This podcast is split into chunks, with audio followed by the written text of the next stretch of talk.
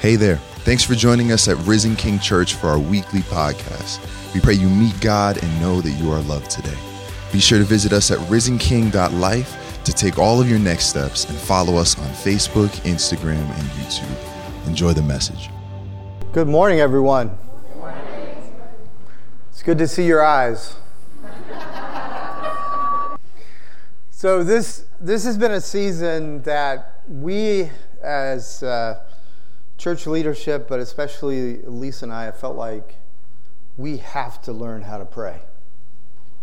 As we face things that render us powerless, things that control us instead of controlling us being able to control. I mean, it's frustrating today that you have to sit like this. I want COVID to be cursed and go back to hell, you know? I want to be able to say, like Jesus did to the fig tree, wither up and die, and it dies. And Jesus said, The things I do, you shall do. And Even greater things than these, because I go to the Father. So there's something of a disconnect between our access in prayer and what we're actually accomplishing through prayer. And one of the things that I've been talking about during this series is many of us, all we know is let's pray about things. So somebody says something to you, and you say, Well, I'll pray for you, I'll pray about it for you. But we don't really seem to know how to bring things about by our prayers. And I think part of it is because we haven't really understood what are the determining factors that bring about extraordinary answers to prayer. The Apostle Paul saw extraordinary answers to prayer. So each week we are going into his prayers that he prayed. Now, how do I know that he saw extraordinary answers?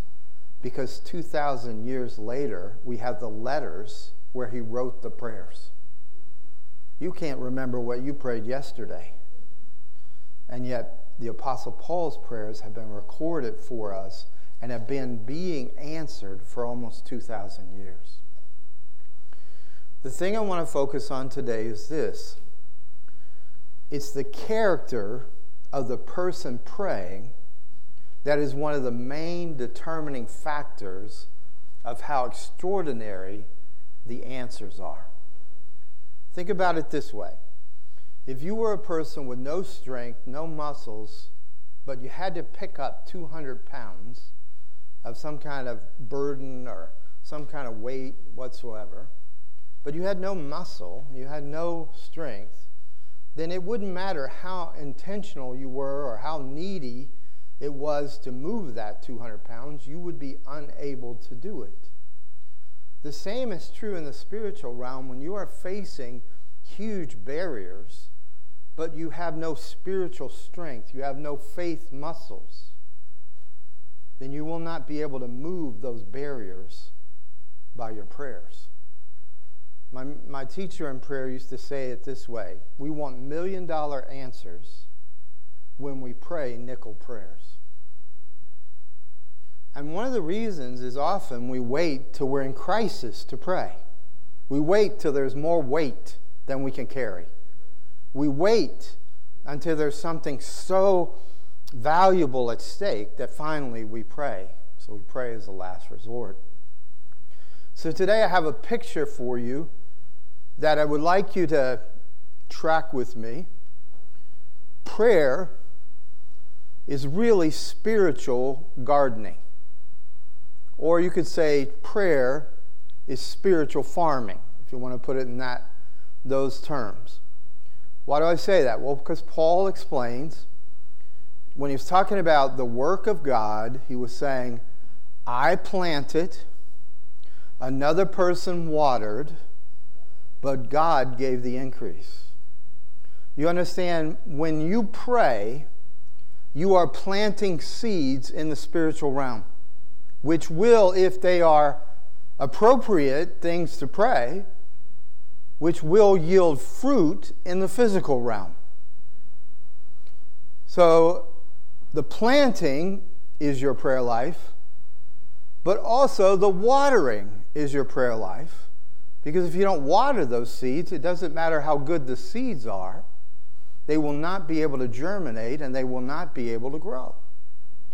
But then the Lord Himself is committed that if you have planted the seeds and if the seeds have been watered, then He will bring the extraordinary results that you have longed for, that you have desired, into the physical realm. Now, there was a man in my church uh, in Atlanta who was a very angry man. And uh, he one time didn't like something, so he was telling a story. He said he went to the, you know, the gardening shop and he bought an apple tree. And he planted the apple tree and he watered the apple tree.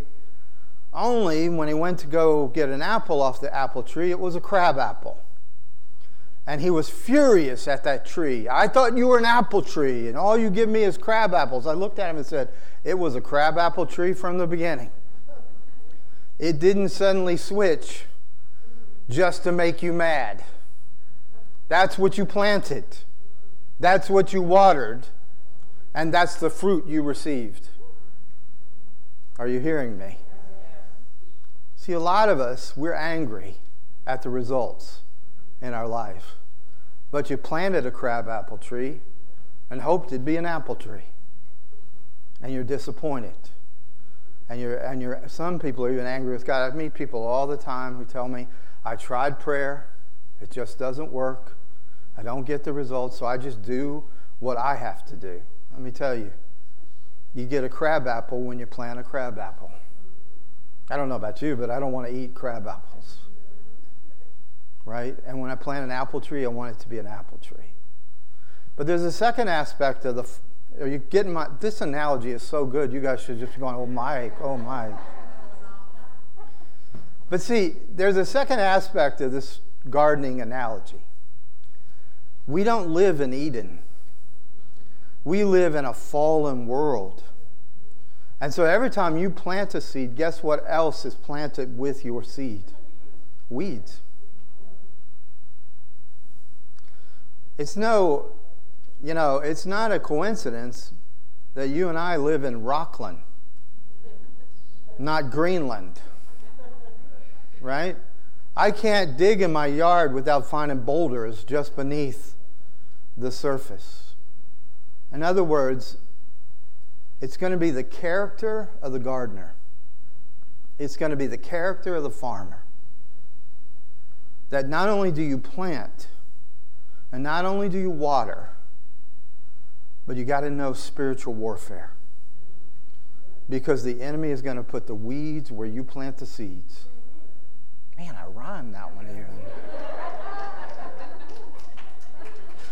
I got to put these things on Facebook or something, you know? Are you tracking? Do you see what I'm saying? So people say to me all the time, "Oh, I don't need to pray. God's just gonna God's just to, you know, take care of things. And they have this almost fatalistic view of God. Well, you don't have a fatalistic view, view of eating. It's just going to come in my mouth. No, you realize seeds had to be planted, they had to be watered, they had to be harvested, had to be brought to you. I love the people who just live passively without praying. And they'll say, well, sometimes they'll say to me, well, the sparrows are fed, Jesus said. You know what? I've never seen a sparrow on a tree limb quoting Bible verses. But I have seen them diving for worms, going after food, bringing food to their young. You see, God is providing, but they're also working. God is providing, but they're also industrious. And if you want to see extraordinary things in the physical realm, you've got to begin to plant and to water and to weed in the spiritual realm. And one of the determining factors of that is really your character and your capacity. So, what we're going to look at, we're going to look at a few things today. I have way more slides than I have time. But I want to start here because I want you to see it's not just the Apostle Paul. We're going to look at his prayer, but the Apostle Paul and the Apostle John are on the same page. Look at what John says in, in 1 John 4 19 and 20, he says, We love God because he first loved us. You know, we're not praying so that we'll get the love of God. We're praying because we have the love of God. He has promised extraordinary results. He just has said, you've got to take the initiative to plant and to water and to weed. So whoever loves, claims to love God, yet hates a brother or sister, is a liar. For whoever does not love their brother and sister whom they have seen cannot love God whom they have not seen. And he has given us this command anyone who loves God must also love their brother and their sister. Can I just stop for a minute and, and make you realize that one of the reasons the church has been so impotent in America is we have hated our brothers and our sisters. Because if you don't love someone who's your brother who's a different culture or a different race or from a different economic background or educational background or whatever it is, if your union with them is on the basis of anything other than Christ, then your spiritual life is going to be impotent because it says here, this is the command. If you love God, then you love your brother or sister. It doesn't say you love your white brother, or you love your black brother, or you love your brown, or whatever it might be. It says you love your brother unconditionally. You love your sister unconditionally. The reason I'm saying this is because this characteristic has impeded our answers and will continue to impede our answers because we cannot, it says here, say we love God and hate someone else. And there's a lot of bogus Christianity that says, I don't hate anybody, I just don't like them. Okay, that's a lie. It smells like smoke and it comes straight from the pit of hell. You either love or you hate. There's no in between. And so many of us have justified our lack of love on the basis of somebody else's behavior, color of skin, or whatever it might be. And God is saying to us, you want to see extraordinary answers? Then what you have to plant with is love. No limit? Okay, you, you didn't run out of the room, so I'm going to keep going. So here, Carson, uh, uh, a professor by the name of D.A. Carson, wrote a great book on praying with Paul. And he wrote this, and he says, while love for God and love for brothers and sisters must not be equated, there is an important sense in which the latter can be, the former can be tested by the latter. So we test whether we love God by how we love our brothers and sisters when we live up to that calling, we remember that in God's church, people do not set the agenda, they are the agenda. This is so important, friends. Our allegiance to God and his gospel will be demonstrated in our service to his people, to those who will become his people, to all those made in his image. So what does that have to do with prayer? Now this is this is kind of dense, I know, and I like deeper things, but I think it's worth focusing on for a minute. There's a school of thought that treats prayer as a discipline in which to excel, without consideration for the focus prayer ought to have on people. It encouraged prayer because prayer is thought to do a great deal for the person who is praying and devotes little thought to those for whom the prayer is offered or it encouraged meditative, contemplative, worshipful prayer on the grounds that that prayer is rightly directed to God. However, this thinking does not consider our attitude toward people or think through the place of intercession for others. One of the remarkable characteristics of Paul's prayers is the large proportion of space devoted to praying for others. Do you understand? This week, our focus is on your character. Your character is a determining factor in the answers you get to your prayers. But the determining factor of your character is your love. Do you serve others? Do you love others? How much of your prayer life is giving to actually praying for other people? Paul's prayers are primarily for others. This doesn't mean that you don't pray for yourself, but it does mean if you are filled with love for other people, you will pray for them and you will see answers to the prayers. Now, as we think through this, you begin to realize that before you can plant a seed, usually you have to prepare the soil. In my yard, it usually means pulling out a whole lot of rocks and some ugly looking stuff, and then making it to where I can put the flowers in or the, whatever the plants are that we're planting. In the spiritual life, this clearing out of the ground for the planting of good seed involves two things. The first and the foremost of all of them is I have to submit to God even my desires and my agenda for other people. That when I am praying, like Paul prays, I want what's best for them, but I know who knows what's best for them. And so I submit myself to God before I even ask for anything else for other people. I've actually heard people sometimes go, Oh God, please make my boss less of a jerk. and though that may be true, it's really not about the boss that you're praying. It's about the inconvenience or the discomfort that the boss is causing you. So that's not submitting to God's best, that's asking God to be the means to the end which you think is your best. Then God becomes your assistant, not God. That's why many of our prayers are not answered, is because God has not filled the job description of assistant. He is always God. You submit to Him, He doesn't submit to you. Or else you might as well quit praying. That's how important this is.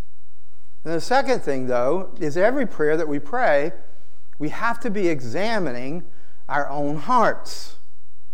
In other words, to look there and see is there bitterness? Is there unconfessed sin? Is there unforgiveness? I, I, I went through some really difficult times of some heavy personal attacks in my life. And, and when I first started having this happen, it was such a shock to me that I went to God and I said, okay, your word says, bless those who curse you. Pray for those who spitefully use you. So I said, I'm going to bless them, Lord. Lord, I bless them to be caught in their sin and to have all judgment come upon them.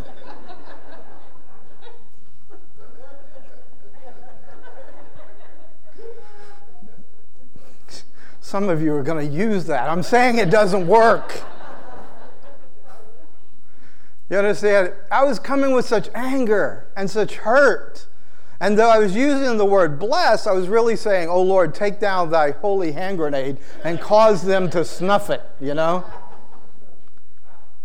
Because I was angry. So you cannot pray for other people when you're bitter. It's interesting. I've heard people that pray for their spouses. Oh Lord, please make them nice to me please make it to where they do everything I want them to do, you know, those kind of those kind of very selfish requests because they're hurt. And they want God to be the bodyguard. Or they want God to be the bully who turns the person, you know, that's against you into being a person that's for you. I've actually seen husbands and wives who fasted and prayed a list of demands that God had to do to change their spouse never recognizing that they were doing it out of bitterness, out of hurt, out of unforgiveness. So you can see how many of our prayers are not answered because our prayers either put God as our assistant and our agenda first, or they come out of our own hurt, our own bitterness, and our own agendas. And so what we have to do is we have to first begin to deal with the soil. Deal with the soil. Now here's here's are you tracking with me on this? See, here's the wonderful thing is sometimes you are in a family where soil has been prepared for generations. And so it's much easier. But sometimes you're the first generation that's going to pray. And sometimes it feels like you're all alone. You're the only farmer. You're the only gardener. But God knows exactly where you are, and He's the one that chose you to start a new generation of righteousness. And it only takes two of us to change the world. Scripture says if any two of you agree as touching anything, your Father will do it. Just takes two. That's why Satan divides husband and wife so they don't pray. Because he knows if the two gather in unity, he, he's, he's lost his grip. That's why he divides churches. Because he knows if just two of us can agree, because that's a miracle. Getting two people to agree. There's like 40 people in here, there's 80 opinions.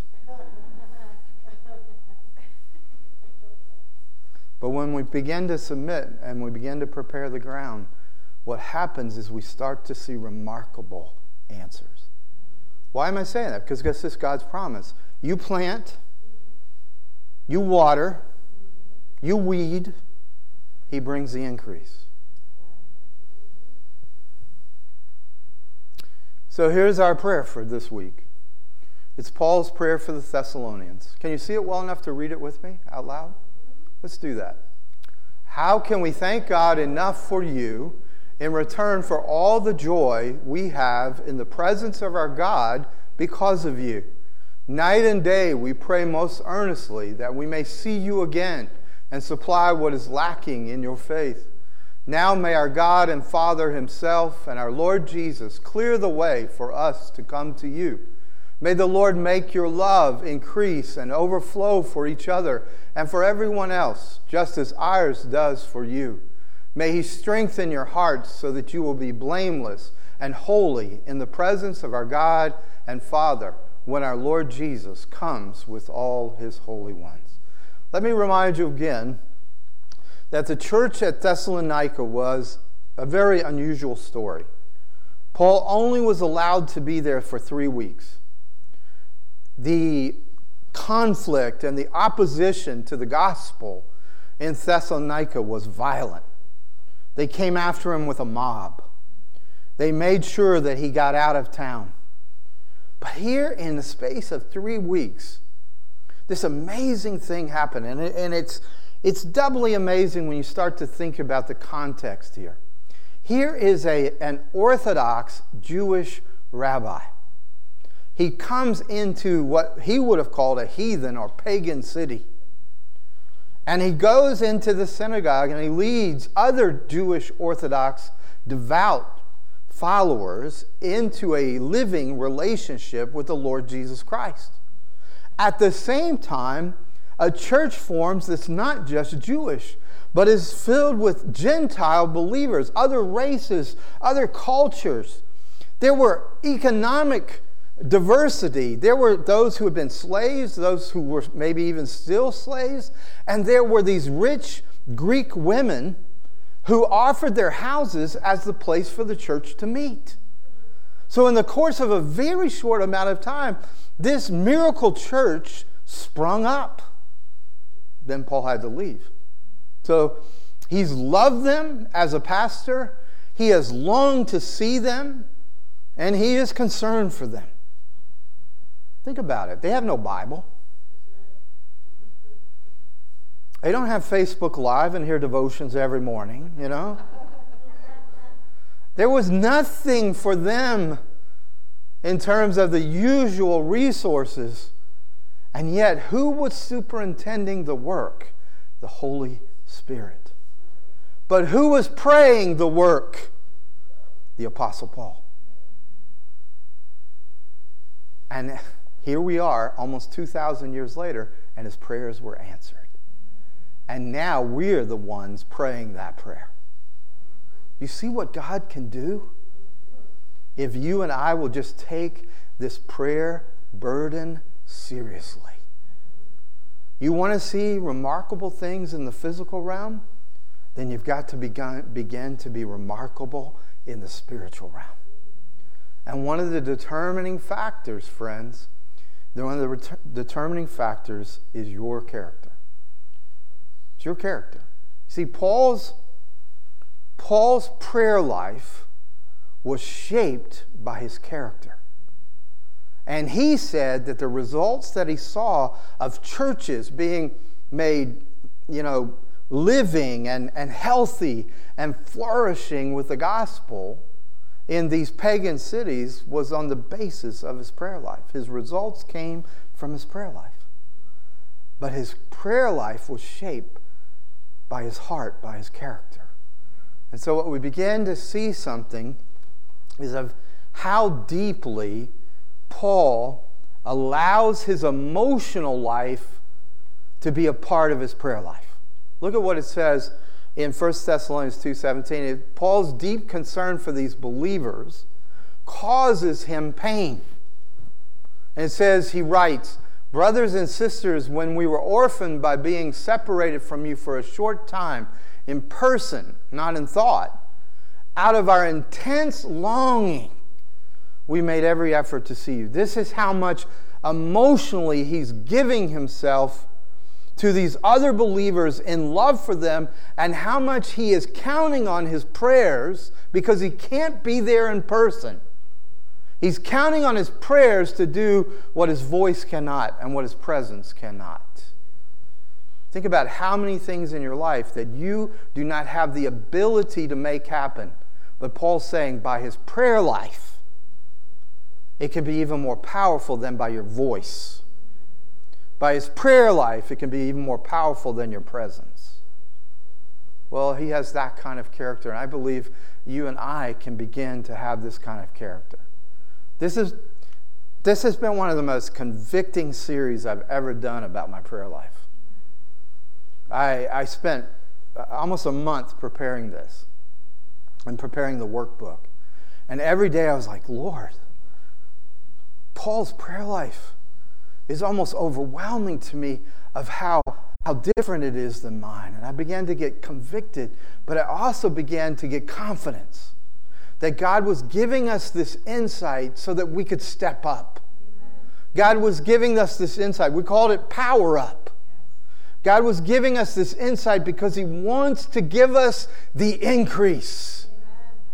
Isn't that what Isaiah was just praying a little while ago? The more, in the increase, the more. And that's the promise of God. But what's your requirement in that? To plant, to water, and to weed. Well, what kind of people can do that? So here, here is the, the I would call them the elements of his character that made all the difference to the response. The first is this he is so committed to the well being of other Christians. He's so committed. Do you understand? That's so different from most of our prayers. We commit, but we're not committed. We'll say, I'll pray about this, but we don't pray much, and we don't pray long. So I was thinking about this whole garden illustration. There's a tradition that our family does is that Mother's Day is Plant Lisa's Flowers Day. It was a lot easier when there were two kids at home. Now it's Mike plants Lisa's Flower Day.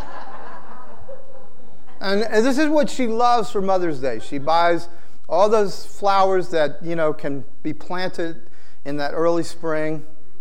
And I go out there and I, you know, I, I dig them all up, plant them, and do all of this kind of thing, you know. But don't tell Lisa this, okay? That's my only commitment to those flowers. You understand? I dug them up, I planted them. I see weeds coming up. That's your job, baby. You know, you, and you know, you gotta, you gotta water those things. You know, and you got to water them at the right time. You can't water them at 12 o'clock or 3 o'clock in the afternoon when it's hot because the water is going to dissipate.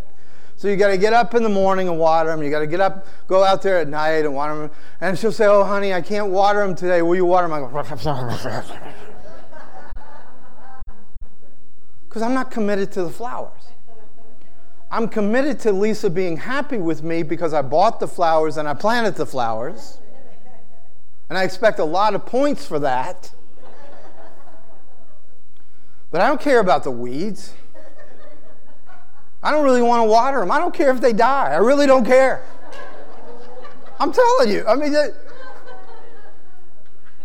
why am I telling you this? Because that's the way most of us pray. Yeah, we'll plan it. Oh, that'd be a good thing to pray about. Man, you know, so I'll pray once. I'll pray a little, but we're not committed. You understand what Paul is saying here? He is so committed to the well being of other Christians that he burns inside. Can I just say it this way? You plant, but you water with your tears. And if you're not watering with your tears, in many ways, something's wrong. Like if it doesn't break our heart that we have a nation divided by race, divided by economics, divided by whatever is going on that's polarizing our nation, if it doesn't break our hearts, then we're not really going to pray in a way that's going to water the seed of God's love. You know, I, am I making sense to you? I will not just simply pray for people who are sick. I won't do that. I'll say, Lord, how committed do I need to be? How committed in terms of my prayer? And there are some of you in this room who you have my prayers every single day at 6 o'clock in the morning. Because I know no other way. I, I can't just say, here, let me give you one of my best prayers. Because the, the pattern isn't once and done. The pattern is plant and water and weed. And that requires commitment. See, my poor wife, she knows I don't have that commitment because I want to sell our house and live in a condo so I never have to do flowers again. You understand? Do you understand what I'm saying? If you have that kind of commitment, you will not see those kinds of extraordinary results. And there have been times when I'm praying for somebody and he says, It's time for me to take them home. And it's not that I don't believe in healing, it is a simple thing, even as we face COVID 19, that you're not going to die one day before God has ordained for you to die. You won't live a day beyond the day that the, or, the Lord has ordained. It, that is His area of control. So live till the day He takes you home and not in fear of that day. But the problem for many of us is we don't know that we need to be committed. And not just to our own well being, but to the well being of others. You see, if you love God, you'll begin to have capacity to care deeply for the well being of other Christians, especially. And so, what Paul shows us here is that his prayers came out of a character of passion. He was passionate. He was emotional. See, I grew up in I grew up in the Presbyterian church, and there are a lot of great things about the churches that I grew up in. But they were known as the chosen frozen. or the frozen chosen, whichever one, I don't know. And, and what it meant was this there, would, there was a high regard for God, but a low regard for emotion a high regard for the idea of God, a low regard for the passion for God. And so I went to prayer meeting every Wednesday night in the church that I grew up in. And if anybody got emotional, somebody would take them aside and say, We don't act like that. Or, you know, they'd give it to them subtly, but they would make sure these emotions and these passions are not appropriate. And yet, here, Paul, do you hear how passionate he is? He gives a description of his passionate heart. In 2 Corinthians 11, he says, Besides everything else, I face daily the pressure of my concern for all the churches. Who is weak, and I do not feel weak? Who is led into sin, and I do not inwardly burn? You know, I've seen people who I love come under the snare of the enemy. And as I'm praying, I'm not praying angry at them, but I do get angry at the enemy. And I begin to burn inside because we're not warring against flesh and blood. We're warring against principalities and powers and, and, and dark forces, the scripture says.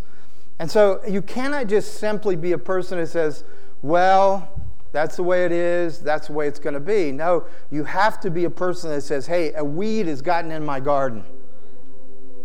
And I'm going to I'm going to come and I'm going to dig that weed up. And you know, I'm lazy sometimes in the garden and I'll take the clippers and clip the weed.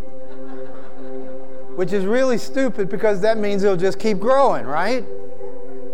And what I find with a lot of people is they're like, oh, let's just deal with the symptoms. No, friends, we got to go down to the root and take the weed up by the root and get rid of it.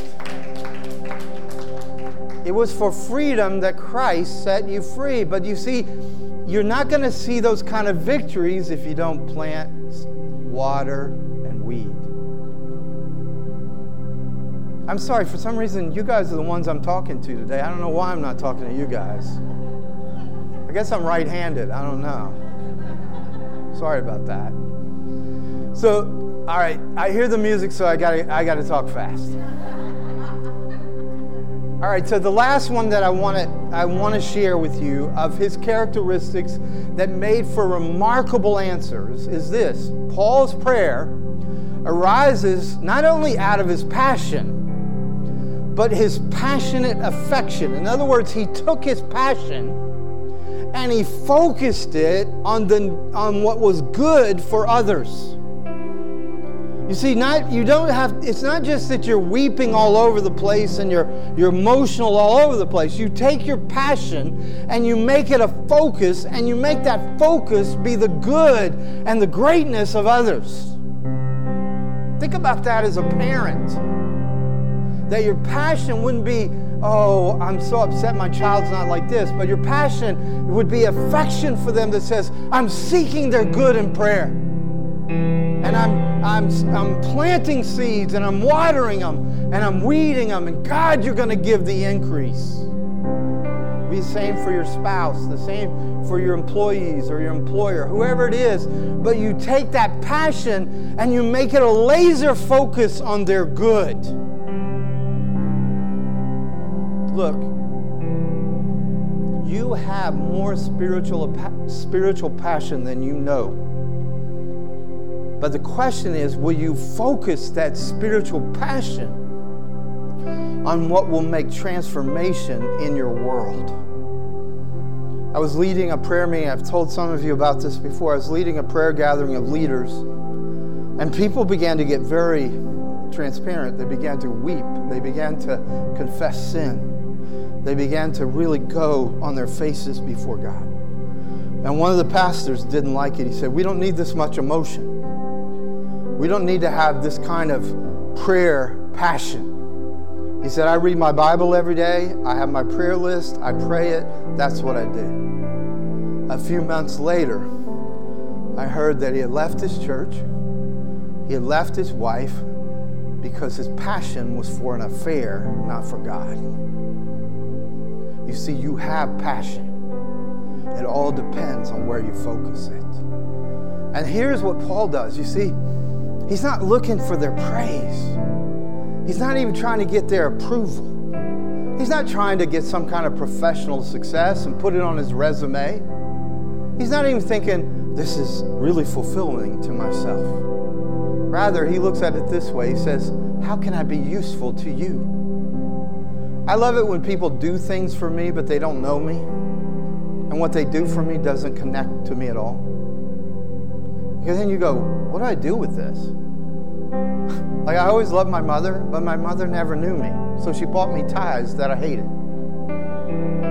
And I'd go, Mom, because she didn't know me. So then you're, I know you're looking at me and, and well, I'm a terrible son. I am. But it is fascinating that people in your life who are in their, in their own minds, they're saying, I'm being useful to you, are being not useful to you. Because they're not asking you what will be useful to you. You see, when you serve people, you don't go, See, I served you. No, you go, What did you need from me?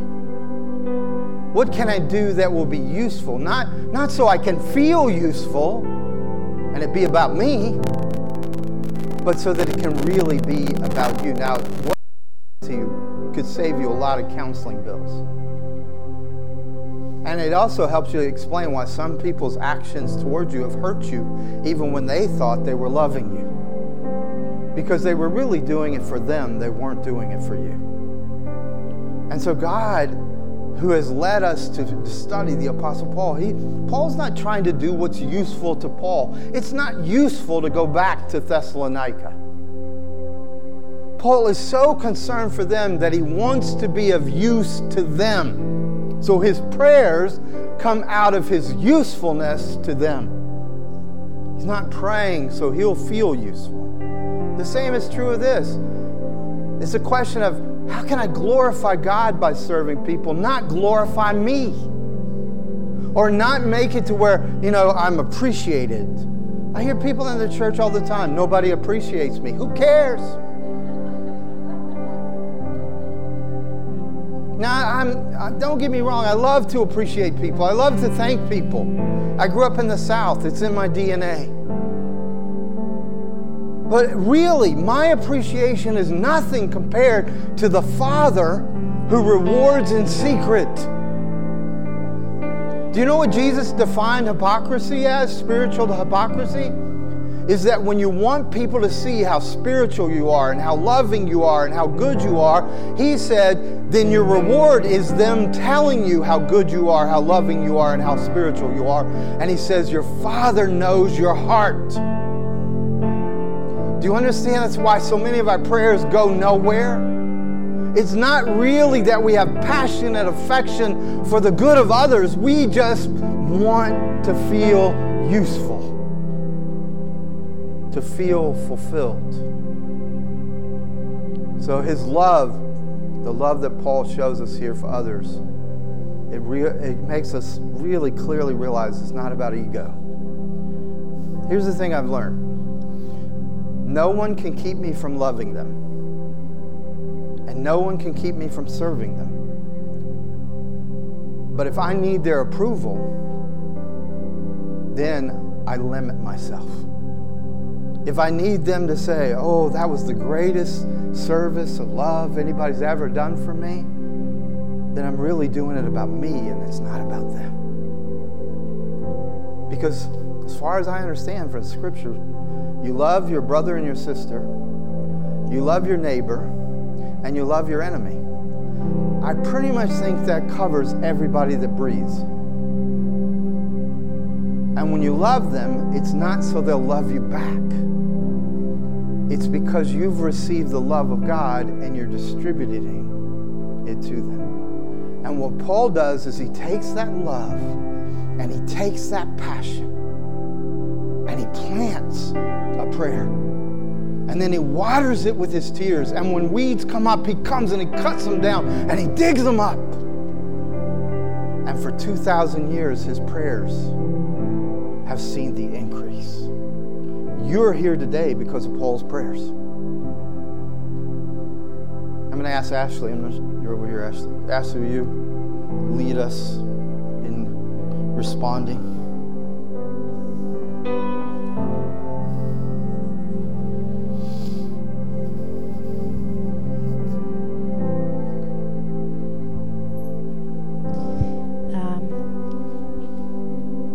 I'm on. Um, I was thinking about this um, about a month or so ago. My husband's grandmother passed away. And when she passed away, everybody was telling stories about her. But one of the most powerful stories that was told about her life was how she had a room with pictures of the entire family on the wall. And every day she would go in there and she would pray over every picture. And the story that was told was um, how much we're going to feel this loss because we no longer have her prayers. And I thought, I want to be that kind of woman that prays for others the way Mama prayed for her family. And I feel like that's the call for the church this morning is would you be like Mama? Would you be like Paul? Would you look out for someone else? Because if we're all looking out and we're all praying and we're all covering others, that means that we're all covered. So would you stand this morning with me? I love the image that Pastor Mike used about planting for Lisa because I'm a terrible, terrible gardener. And my kids buy me plants every year at the plant sale at school, and they last about a couple weeks. But I'm committed to my kids, and I, I love my kids, and I'm committed to the things they do, and I'm committed to the things that they give me. But I want to be committed to my prayer life this way. So if this is something that you want to go after with me this morning, would you just pray with me? Father, I thank you that you have given us a vehicle to bring your kingdom to earth. I thank you that you created the most strategic possible plan to have every single human being covered in love and in prayer. And so, Father, we as the church want to step into that plan this morning. We want to step into bringing your kingdom to earth. We want to step into loving others the way that you call us to love others. Father, would you take the passion that we have inside of us and would you use it for your glory and for your kingdom? I don't want to be passionate about anything else but your kingdom, Father.